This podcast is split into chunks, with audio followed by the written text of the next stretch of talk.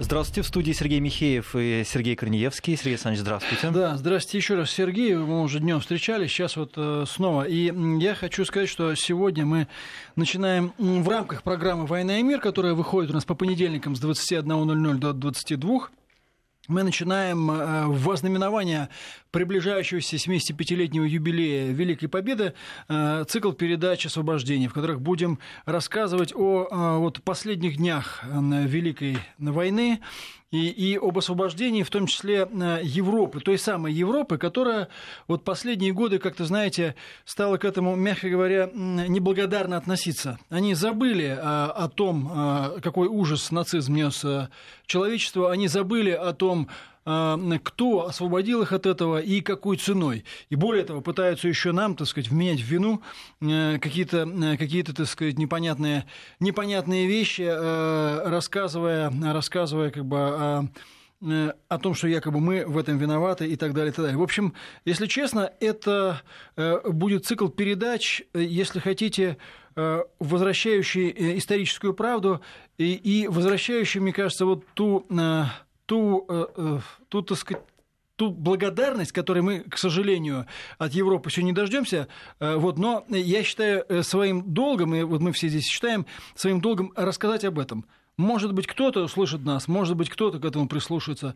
Может быть, вот эти факты, которые мы будем, э, которые мы будем освещать, э, они э, какую-то, по крайней мере, толику, толику правды позволят вернуть. Ну, а для наших слушателей, которые находятся, которые нас слушают, это тоже будет важно. Я думаю, что многие забыли. В принципе, все как бы, ну, да, согласны, что вот 9 мая, да, мы освободили, да, была победа. А что там было, как там было?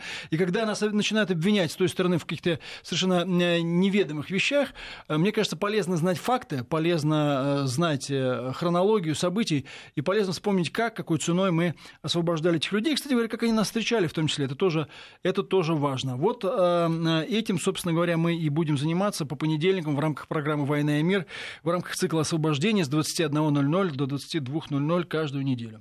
Сергей Александрович, у нас сегодня в гостях Владислав Шурыгин, военный эксперт из Брестского клуба. Владислав, здравствуйте. Добрый вечер. Ребят. Владислав, здравствуйте. И вот я предлагаю начать, начать нашу передачу вот из этого цикла рассказом, ну, вернее, разговором о знаменитой Венской наступательной операции 40... Э, она была как раз сегодня. Она как раз сегодня началась. Году, да, 16 да. марта она началась. Вот, это была одна из наиболее грандиозных операций э, вот этого завершающего этапа войны. Давайте вспомним о том, как это было, поговорим об этом на нашей передаче. Ну, если начинать все-таки с а, говорить о штурме Вены, то его вообще невозможно отделить от того, что именно сегодня, в этот день, закончилась последняя оборонительная, авиация, оборонительная операция советской армии. Это сражение озера Балатон.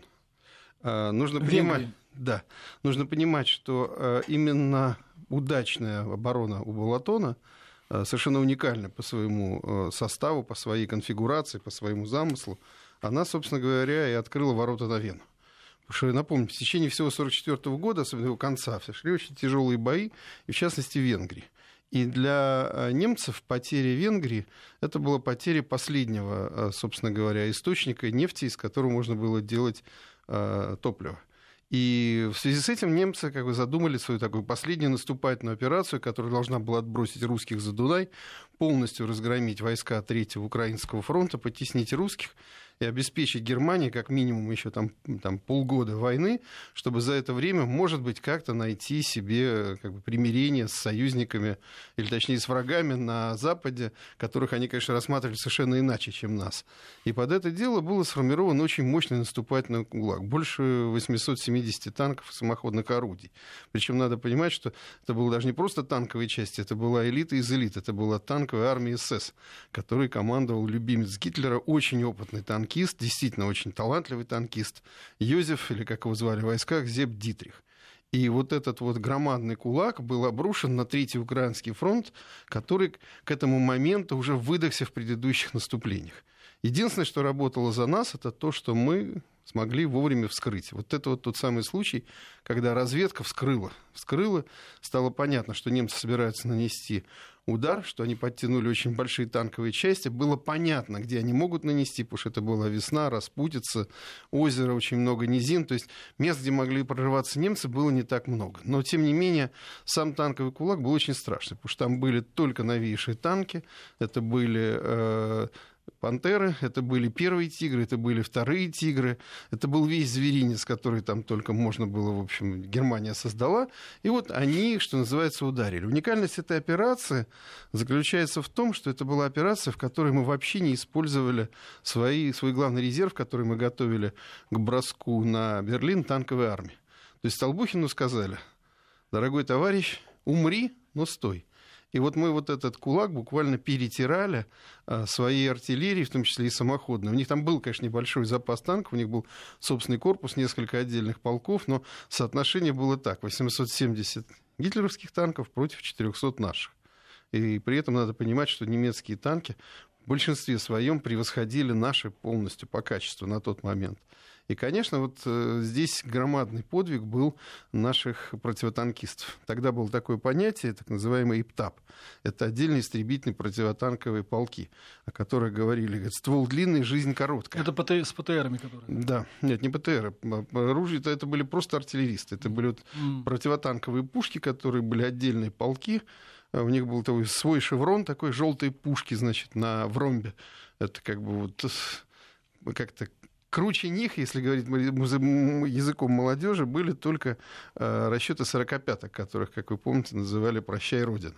Хотя, на самом деле, эти пушки пехота очень любила, они э, в пехотных порядках великолепно себя показали. мало кто знает, например, такую интереснейшую деталь, что э, в 43 году на Курской дуге 45-ки вышибали «Тигры». Это... Я слышал, но вот как-то да, трудно поверить в это. А очень просто. Для них был разработан отдельный подкалиберный снаряд, очень скоростной, который в борт брал «Тигр». То есть, конечно, в лоб он не мог его взять, но в борт он его брал очень успешно, там были уязвимые части. И за счет того, что пушечка была очень маленькая, было легко замаскировать, она находилась в боевых порядках, то да, вот по итогам э, битвы, когда проводились уже осмотр, писались документы по итогам, было отмечено, что 45-ки при всей как бы, неожиданности очень хорошо показали свою эффективность. Так вот, именно на Балатоне мы смогли перетереть э, вот этот вот самый последний резерв гитлеровцев, последнюю гитлеровскую гвардию. И э, Гитлер был настолько взбешен вот этой неудачей на Балатоне, что он приказал всем эсэсовцам, участвовавшим в операции, спороть э, ленты с названиями дивизий. Потому что у них были у всех, как бы у каждой дивизии были нарукавные ленты с названием. И вот он их как бы позорно лишил. Но сами, значит, эсэсовцы были настолько в этом случае обозлены на то, что вот на них вот так вот наехал сам фюрер, а они сделали все, чтобы победить, но не смогли победить русских, что они эти ленты действительно собрали и отправили Гитлеру их в ночном горшке. Это вот такой известный факт, который был. Но это говорил, опять же, уже и о моральном состоянии. Брожение уже началось довольно сильно. И как раз вот именно вот этот успех, когда мы одной артиллерии, не привлекая танковый резерв, не используя все то, что накапливалось для вот этого последнего броска на запад, мы смогли перетереть. Вот именно это все и распахнуло калитку на Вену. И отсюда началось вот это вот очень э, большое удачное наступление на Вену. Ну, я так, насколько понимаю, тогда же, собственно говоря, было и покончено с Венгрией, хотя серьезные, так сказать, силы она не составляла, но тем не менее, тем не менее, как бы тоже эта проблема э, была решена.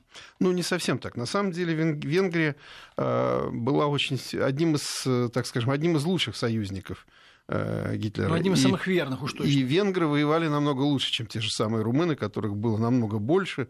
У румын... А есть даже такое выражение «пленный румын». Идешь как ну, пленный румын. Я помню, опять же, читая немецкие мемуары, немцы дико удивлялись, немецкие офицеры, что вот э, если у немцев была одна кухня на всех, комарад, что называется, комарадшафт, то есть товарищество, то у румын у них было три вида кухонь. То есть кухня для рядового солдата, кухня для сержантского состава и кухня для офицеров. И отдельные кухни уже, так сказать, для всех старших и высших командиров. А в Советском Союзе точно так же ведь было? Ну, не совсем так. На самом деле э, в строевых частях, то есть в ротах и в батальонах, никакой отдельной жратвы не было. Это все легенда. Офицер получал дополнительный паек. Но э, это было, опять же, абсолютно нормально, потому что офицер в этом случае как бы и дольше воевал, от него больше и зависело. Но и опять же, как было сказано в известном фильме, э, как-то место встречи изменить нельзя, что ты говорит, не ел да, там, втихую свой, да, свой, не жрал, свой паек. У немцев, кстати, точно так же. Офицер получал дополнительный паек. При этом, кстати, немецкая система отношения к солдату, отношения к пищи была намного более жестокой, чем у нас. То есть у нас любой солдат, оказавшись где-то, там, отправили куда-то в командировку там, или там, э, зачем-то сходить в соседнюю часть, если он там остался на ночевку, то его просто сажали к котлу, он ел, и все. У немцев было нет. То есть ты вышел за ворот своей части, у тебя с собой в вещмешке, значит, твой паек, когда ты прибыл на место, тебя никто не позовет к котлу. Вот у тебя есть паек, ты им питайся. Все. Вот это вот как бы немецкое отношение. Да, Орднунг, нет пайка, не питайся. Орднунг, да, нет парк пайка, ты его почему-то куда-то дел. Так вот, э, как раз э, вот это вот наступление на Вену, оно уже было интересно тем, что к этому моменту, да, Венгрия уже окончательно вышла из войны, там, значит, произошел переворот, Хорти скинули, и э, Венгрия в этом случае вскочила, что называется, в уходящий поиск, кстати, как и та же самая Финляндия, и тут же присоединилась к антигитлеровскому пакту. Причем э, сделано это как раз немножко раньше, как раз вот Балатон, это была такая реакция немцев, ну, точнее, не то, что реакция, как раз вот события в районе Балатона, бои за Будапешт, еще, которые перед этим были, это как раз была попытка немцев любой ценой удержать Венгрию, э, чтобы она не выпала. Плюс ко всему, как я уже сказал, это были э, венгерские нефтяные поля, которые тоже немцев интересовали. Но после боев Балатона, да, Венгрия окончательно вышла из войны, и Венгрия присоединилась к пакту. И, конечно, для немцев началась уже агония. Это все отлично понимали. Тем более, что, в общем, наступление шло на Австрию. Австрия все отлично знали, что это родина фюрера. Оттуда он, так сказать, вышел. И э, Австрия это была, так сказать, одна из таких коренных уже земель Третьего Рейха. Она была первой присоединена, знаменитый Аншлюз. И, конечно, э, немецкая верхушка с бессилием наблюдала то, что русские делают с Австрией. Потому что помочь им реально Германия уже не могла.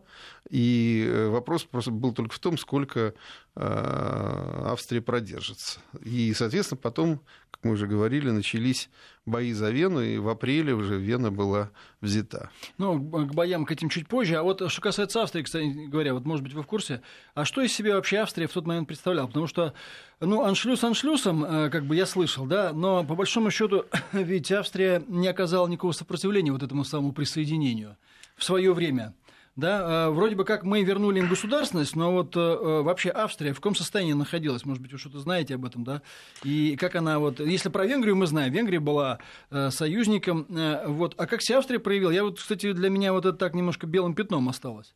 Ну, я боюсь, что мы доступаем очень такую тему, достаточно сложно. Конечно, нужно понимать, что а, Австрия всегда на, до этого момента она себя со времен Бисмарка осуществляла как, а, то есть ощущала себя как часть Германии. Потому что Бисмарк соединитель великий немецких земель, он всех соединил примерно в одно и то же время, и как бы дал немцам общую историю, как бы, создал немецкое государство.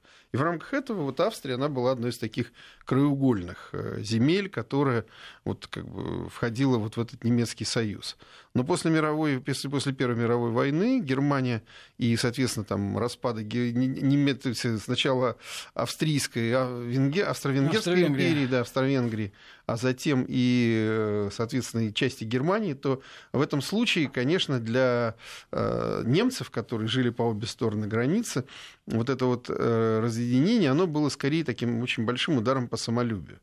И Гитлер в этом случае фактически закончил историю Австро-Венгрии уже окончательно и присоединил ее на основе как бы некой общей крови.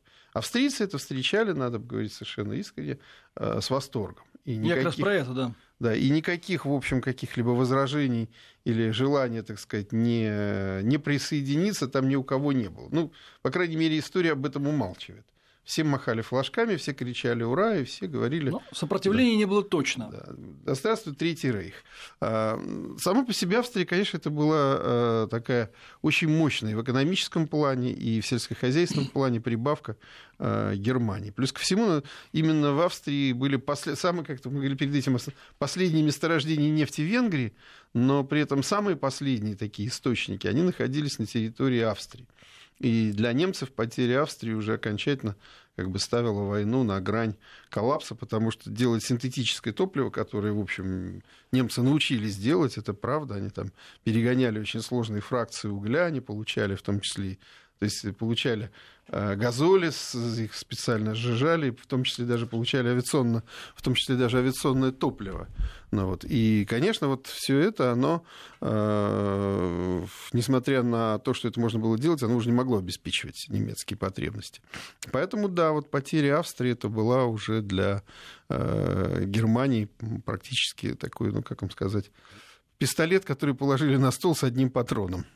А, а все-таки Венская вот э, сама операция, да, Балатон, и затем переход, э, переход вот к этой операции, которая началась 16, 16 марта. Тут вот, э, кстати, тоже довольно много всяких разных таких, ну, я бы сказал, ну, вот подробности этих вещей, они как бы в школе не проходят, поэтому было бы вот тоже хорошо понять, а что же там случилось с Веной, потому что Вену фактически советские войска сохранили. Э, то есть э, вот я просто видел кадры Вены после ее освобождения, и меня э, очень серьезно удивило то, что фактически это был почти что неразрушенный город. В отличие от того, что происходило с городами, с городами которые нам приходилось отбивать с боем у себя, мы фактически вот наша армия сохранила историческую Вену для, и для австрийцев, и для той же самой немецкой нации, для всего мира. Ну, здесь надо сказать, что это было, ну, как тебе сказать, это было производное от э, того уже оперативно-стратегического мастерства, которое э, было у нас. Потому что э, штурм Вены это был бы показателем того, что немцам удалось нас втянуть в долгие кровопролитные бои. Потому что немцы мечтали э, защищать Вену, они оборудовали э, кучу оборонительных районов вокруг нее и защищали, в общем, достаточно большие силы. Там 8 танковых дивизий, одна э, пехотная дивизия, еще там куча всяких отдельных батальонов, частей, в том числе и фолькштурм. В общем, в принципе, собрали народ достаточно много вокруг Вены и мечтали, так сказать, преподнести хотя бы, так сказать, последний подарок фюреру, что его родная Вена сражалась до последнего человека. И э, боев на улице Вены не было просто потому, что Вену обошли с трех сторон. То есть, несмотря на то, что были там и всякие там э, в горах э, очень мощная оборонительная система, несмотря на то, что было, были вырыты очень много всяких оборонительных э, линий, так сказать, на подступах к Вене, и, еще раз говорю, главная задача была сдерживать русских, втянуть их в городские бои, русские все-таки смогли, вот войска того самого Толбухина смогли обойти Вену с трех сторон, фактически замкнуть кольцо окружения, и у немцев просто был уже очень простой выбор. Либо бежать всем, кто может, либо остаться и всем умереть. И, в общем, большинство из них просто предпочли попытаться из этого кольца вырваться. Кому-то удалось, кому-то нет.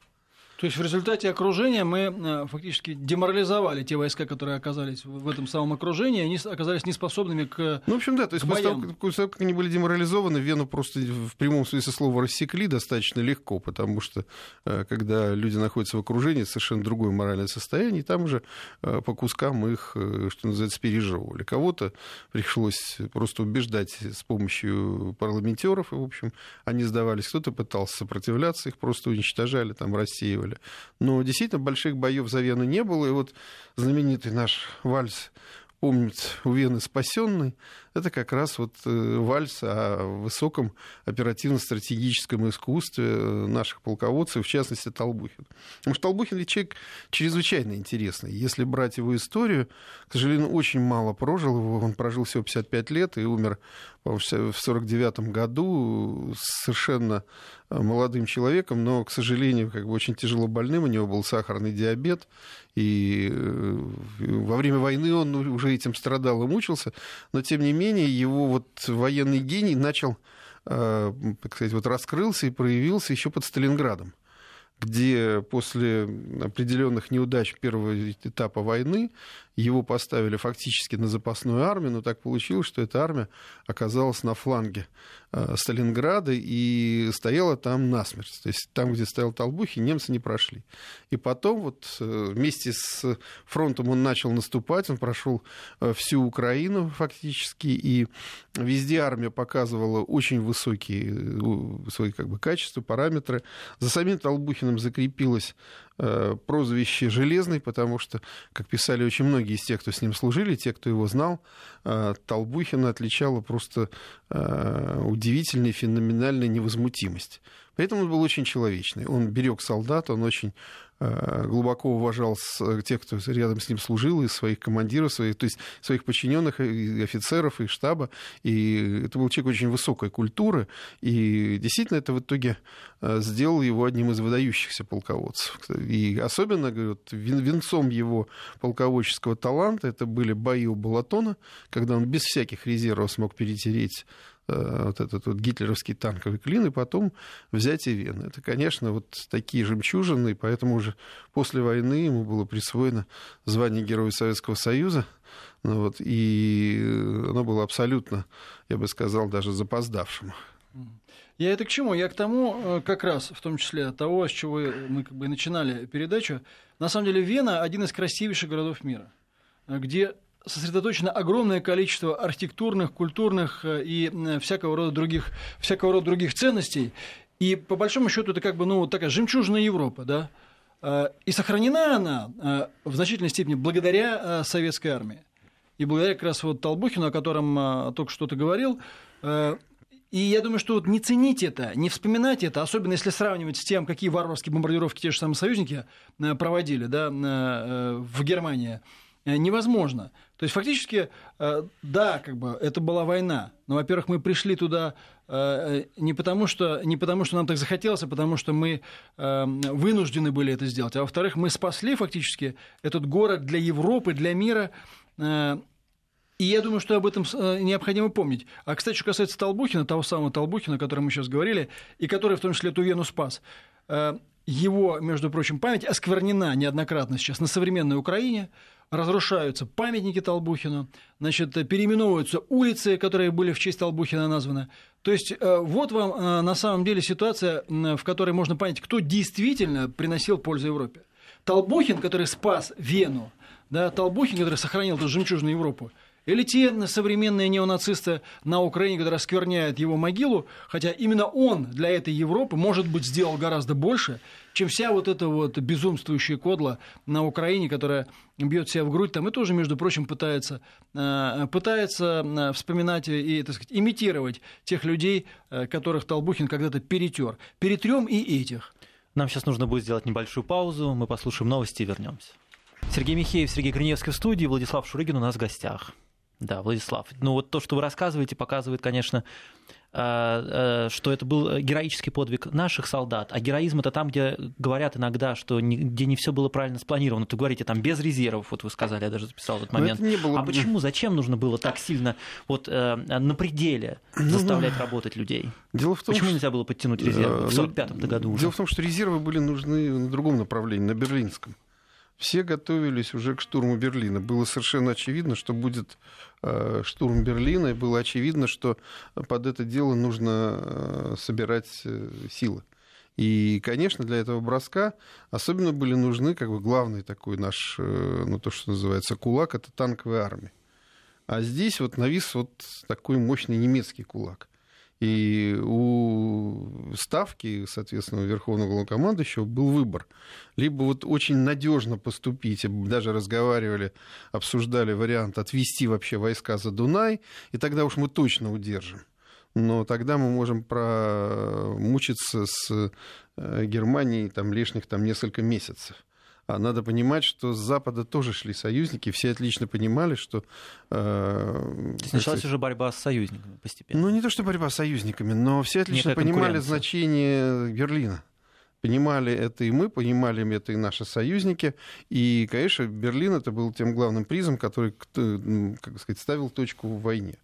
И вот э, понимая все это, командование доверяет Долпухину, зная, что он, в общем, такой был гений обороны. Это действительно так. Он, как я уже сказал, великолепно отработал под Сталинградом. Потом... Именно почему вы говорите обороны? Ну, потому что его армия не сдвинулась фактически ни на метр. Угу. Несмотря на то, что вот было огромное мощное наступление, несколько месяцев немцы рвались к Волге, и, соответственно, вот как бы пытались и в разных местах как бы к ней пробиться, ее э, форсировать, и Толбухин стоял вот как бы насмерть.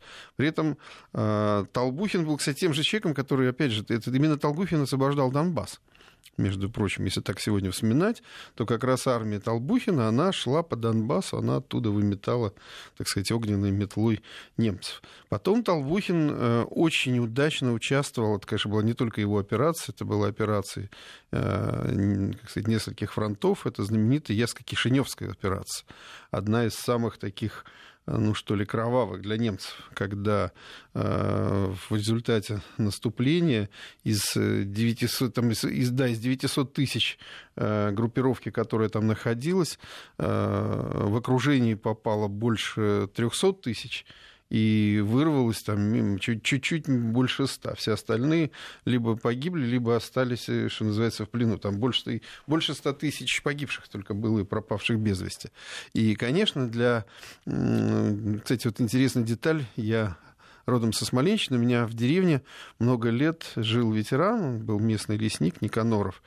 Э, как его звали, Антоныч, Николай Антонович, и у него была немножко такая подсушенная правая рука, и как-то, сидя с ним в бане, спросил, а что случилось? И он объяснил, что это э, было как раз вот под, под, под, под ясами. Я говорю, а как так получилось? Он говорит, что мы говорит, закрыли немецкое окружение, а он был как раз сорокопяточник. Причем интересно, такая солдатская смекалка, когда, значит, он в сорок первом году ему э, в прямом смысле слова повезло, и их окружили под Вязьмой, это знаменитое жуткое Вяземское окружение, в котором у нас пять армий осталось. Но его окружили в пяти километрах от его собственной деревни. И он вместе со своим взводом, зная как бы местность, взвод успел вывести вот из этого окружения там, лесами, там, огородами, что называется, и вышел к своим, потому что все еще было наживую и не был фронт замкнут. И потом он воевал долго в пехоте, был первый раз ранен, и, так сказать, немножко подумав э, в госпитале над своей будущей судьбой, когда, значит, э, распределяли кого куда и спрашивали, кто откуда, он тут же сказал, что он артиллерист. Как бы, считаю, что в артиллерии было больше шансов уцелеть. Думаю, что сейчас его отправят на большие пушки, так сказать, и можно будет там стреляй, подноси, стреляй, подноси. А его отправили на сорокопятки, вот те самые. И как раз они вот наступали с боевым порядком пехоты. Это вот а, был февральский, э, февральская ночь окружения. Он рассказал, что пошел просто громадный снег, вот этот снег просто вот валил. Он валил так, что не было руки видно. И сказали, что немцы пошли на прорыв. И мы, говорит, просто развернули орудие в сторону поля и начали стрелять шрапнелью. Просто вот куда летит. А потом, говорит, я кидаю снаряды, я смотрю, мимо меня какие-то снежные тени проносятся. И я вдруг говорит, вот с ужасом понимаю, что это пробегают немцы. И они, говорит, не стреляют, они просто вот пробегают и бегут дальше, а мы стреляем. И э, тогда как раз какой-то там, значит, там граната взорвалась, его осколок попал в руку, и э, он, когда рассвело, я, говорит, в жизни такого никогда не видел, потому что, говорит, вот перед э, орудием, говорит, метрах в ста лежал, говорит, целый, говорит, бруствер из убитых немцев. Потому что вот все, что находилось в этом конусе огня, налетали очередные, через них карабкались, налетали следующие. Я, говорит, первый раз в жизни увидел, говорит, бруствер из убитых немцев, которых вот мы наколошматили.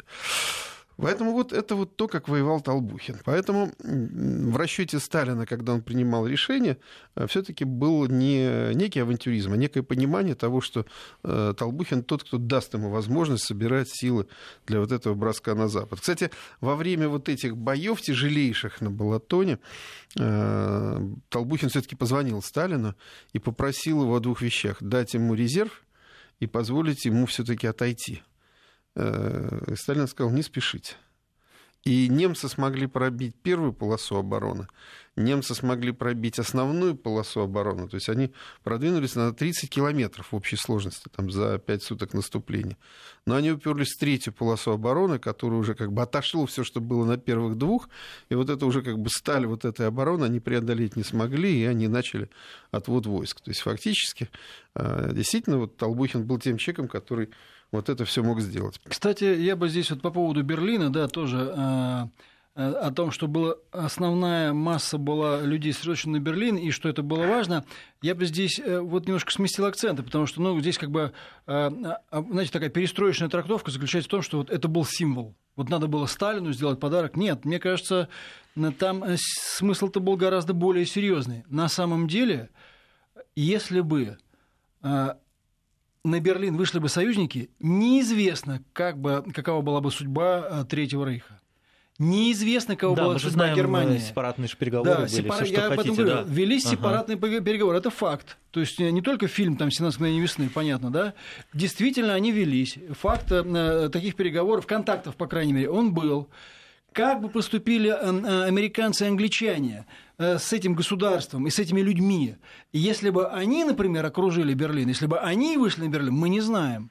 Мы не знаем, и, к сожалению, к сожалению, да, э, есть основания полагать, что, возможно, они бы э, э, на самом деле э, создали ситуацию, при которой бы Германия, может быть, без Гитлера или, там, естественно, без Гитлера, но сохранилась бы в качестве враждебного там, Советскому Союзу и, в принципе, боеспособного образования. Ну, собственно говоря, это и произошло. Ведь есть да, они же- это сделали из ФРГ. Они это сделали с ФРГ, но надо помнить еще одну интересную деталь. Это знаменитый план «Немыслимое», который был осуществлен британцами, когда в британской зоне в 1945 году значит, в лагерях было собрано больше по-моему, 300 или 400 тысяч немцев, которые, ну, как бы вот, а, сдаваясь как бы, целыми частями, их прямо этими же частями перемещали в лагеря, и а, план немыслимый заключался в том, что а, британцы считали, что вполне вероятно, что может начаться война с Союзом за дальнейший раздел, что Советский Союз может не удовлетвориться тем, что он получил, или наоборот, как-то что-то произойдет, и надо будет воевать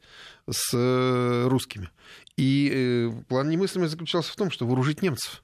Поэтому не только там были сосредоточены лагеря с э, как бы, немецкими военнопленными, но туда же было еще и рядом заскладировано трофейное оружие, о чем, в общем, потом только в 70-е годы э, стало известно. Вот это был план немыслимый, да, они к этому готовились, это абсолютно нормально. Здесь интересная деталь другая. Все-таки для меня, вот как для военного эксперта и человека, который очень любит военную историю, интересно наблюдать, как действительно удивительно росла э, боеспособность Красной Армии.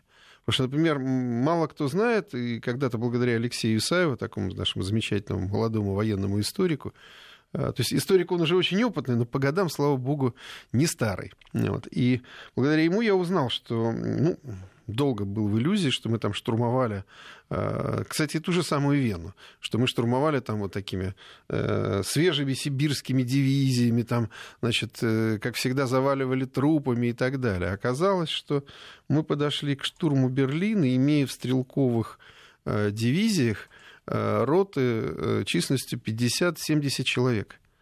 Более того, что к этому моменту уже полтора месяца с апреля действовал достаточно жесткий приказ, по которому раненых, кто выздоравливался, и пополнение, все отправлялись не на запад, на штурм Берлина, а отправлялись прямиком на восток, потому что уже к этому моменту было принято решение проводить значит, наступление на Японию, через знаменитый через, бросок через Губи и Хинган, и вообще как бы война с Японией была впереди, и нужно было вот эти ценные кадры э, отправлять туда. И вот это вот особенно опытные бойцы, особенно сержантский состав, это из госпиталей напрямую сажали в эшелон и ехали на восток. А Берлин уже брали тем, что есть.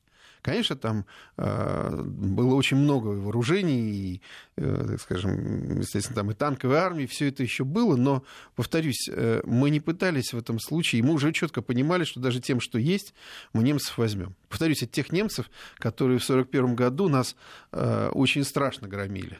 Это была действительно самая мощная мировая военная машина, э, которую мы просто перемалывали к этому моменту. Это был, конечно, очень высокий уровень на- нашего оперативного командного То искусства. есть научились за время войны. Ну, Очень мы сильно. действительно, когда-то, я помню, э, Царство небесное, Михаил Георгиевич Титов, генерал-лейтенант, бывший начальник штаба Варшавского договора, э, который войну встретил выпускником-лейтенантом под Вильнюсом. И я помню, он рассказывал, когда, говорит, вот э, там буквально несколько дней прошло, немцы уже были под Вильнюсом, я, говорит, стоял над убитым немцем, молодым, смотрел на него, Владислав, я прошу прощения, ну на- у нас тут, вы знаете, звук. Вести ФМ. Смотрел, значит, он на немца.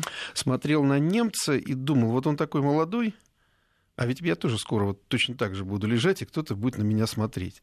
Но а нет. уже через 4 месяца лейтенантом, э, получив уже звание старшего лейтенанта, он командовал полком. Правда, от полка осталось уже очень немного. Это было под Ржевом, он был участник вот этой знаменитой ржевской мясорубки. Э, очень много о ней рассказывал. Но я почему его вспомнил? Я помню, когда мы с ним сидели и очень долго говорили, вот как росло наше военное искусство, а у него был тот человек, уровень человека, который понимал это, потому что все-таки начальник штаба войск Варшавского договора очень много работал с историческими документами. И он интересную вещь сказал, понимаешь, к концу войны мы с немцами поменялись местами. И поменялись местами еще потому, что наша армия была молодой. У нас, говорит, средний возраст, ты посмотри, говорит, средний возраст наших маршалов, это был 45 лет, там плюс-минус. А средний возраст командиров дивизий немецких был 55. А все их фельдмаршеры были люди за 60. И пока говорит, было начало войны, вот это все шло по шаблонам, э, что называется, был кураж, да, они действовали. А потом они начали просто бояться, просто вот в силу своих физических немощей. Мы, говорит, их э, переломили еще и своей говорит, молодости. Вот это была очень интересная деталь. Действительно, когда сравниваешь возраст командного состава рабочей крестьянской Красной Армии, когда действительно люди там в 28 лет там, командовали полками, а в 30 лет там дивизиями. Но мы вот с Сергеем Александровичем, кстати, считаем, что молодость это не всегда хорошо. Ну да, но на войне, наверное, хотя на войне тоже, мол, это должна быть такая молодость э, не зеленый, не обстрельный боец, а все-таки молодость, Нет, ну, который молодость... уже получил опыт, закалилась и но... получил опыт. Но на войне это естественно происходит, прошу прощения, на войне это происходит происходит в виде естественного отбора и очень быстро, потому что люди меняются, к сожалению, очень быстро, в том смысле, что сегодня есть, завтра нет. И очень быстро человек получает опыт, если он набрался этого опыта, он идет дальше. Но в этом случае, конечно, еще очень важно и даже на войне учить, что меня удивляло, что Академия Генерального штаба, которая работала в годы войны, у нее не было каких-то таких сверхускоренных там, четырехмесячных лейтенантских курсов.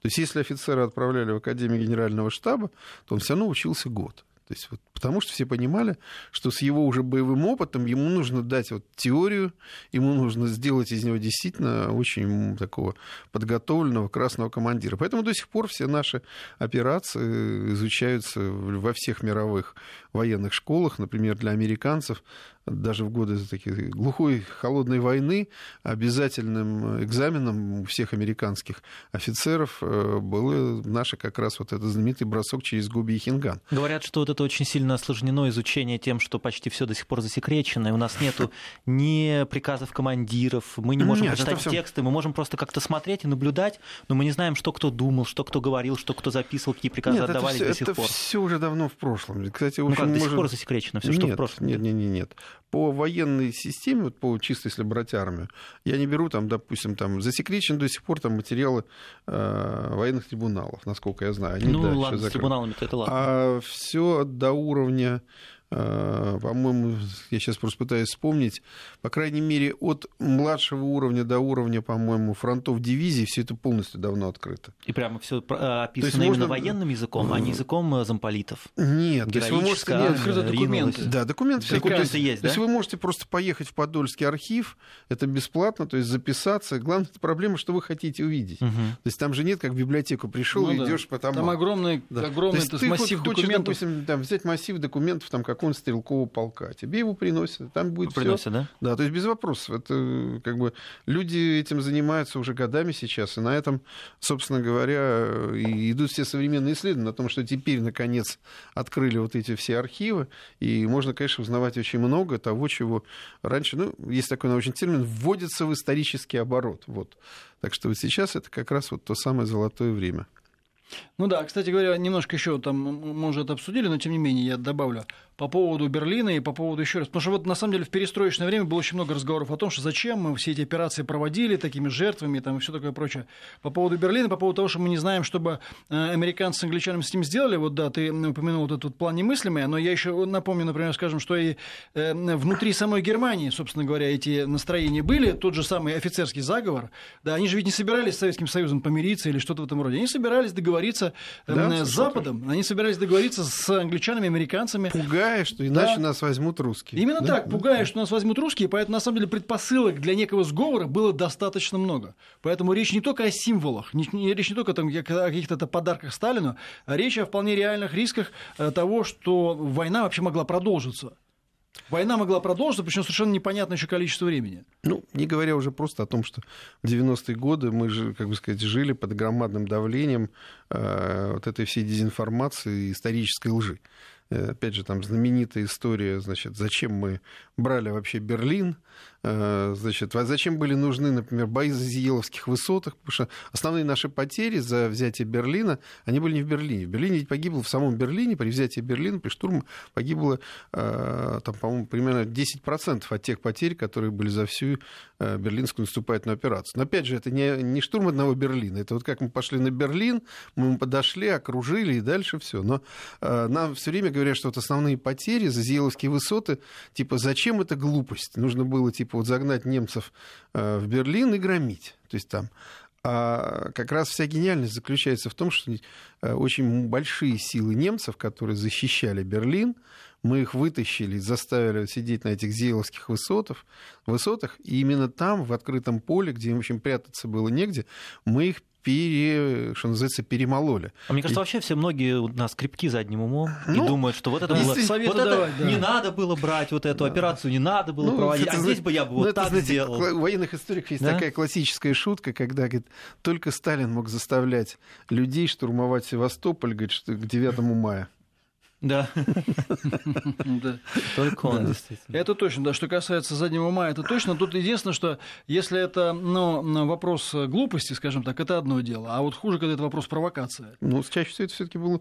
В 90-е годы это было второе. То есть задача была просто все изляпать, дискредитировать и как бы втоптать. То есть люди талантливые работали. Ну, конечно. Ну, ну. Да, можно вспомнить того же Резуна, знаете, человек, изменник Родины, сбежал, там, э, как бы мразь и сволочь, если называть все своими именами, и вдруг он становится великим историческим писателем. И ведь книги выходили миллионными тиражами, ими зачитывались. Мне кажется, до сих пор довольно много. Ну, сейчас, я думаю, можно да, купить. Нет, сейчас... Не знаю, свежее это будет издание. В магазинах книжных нет, они едят, книжный, стоят. В этом случае я не беру книжный бизнес, там можно еще и не то купить. Понимаете, там и Фоменко еще вовсю продается, никуда не ну, деться. Вот Гитлера, по-моему, так Но... сложно, сложновато. Но... А это просто есть закон, и... который запрещает пропаганду Если нацизма. Вот все. Да, то можно. Вот. А как раз Резун теперь, в общем, как, как, как ну, что ли называется, популярный писатель, он закончен, потому что его просто наши современные молодые историки, они просто от него не оставили камня на камне. Ну что ж, мы на этом будем заканчивать э, нашу вот Мы пер... тоже вносим лепту, передачу. чтобы не оставить камня на камне от Конечно, да. Я вот к тому, вот что именно к этому. Вот мы да. и будем эту лепту в дальнейшем, так сказать, вносить.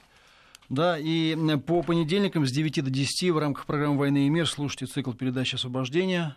Спасибо большое. Владислав Шуригин был у нас в гостях. До свидания. Спасибо, ребят. Удачи.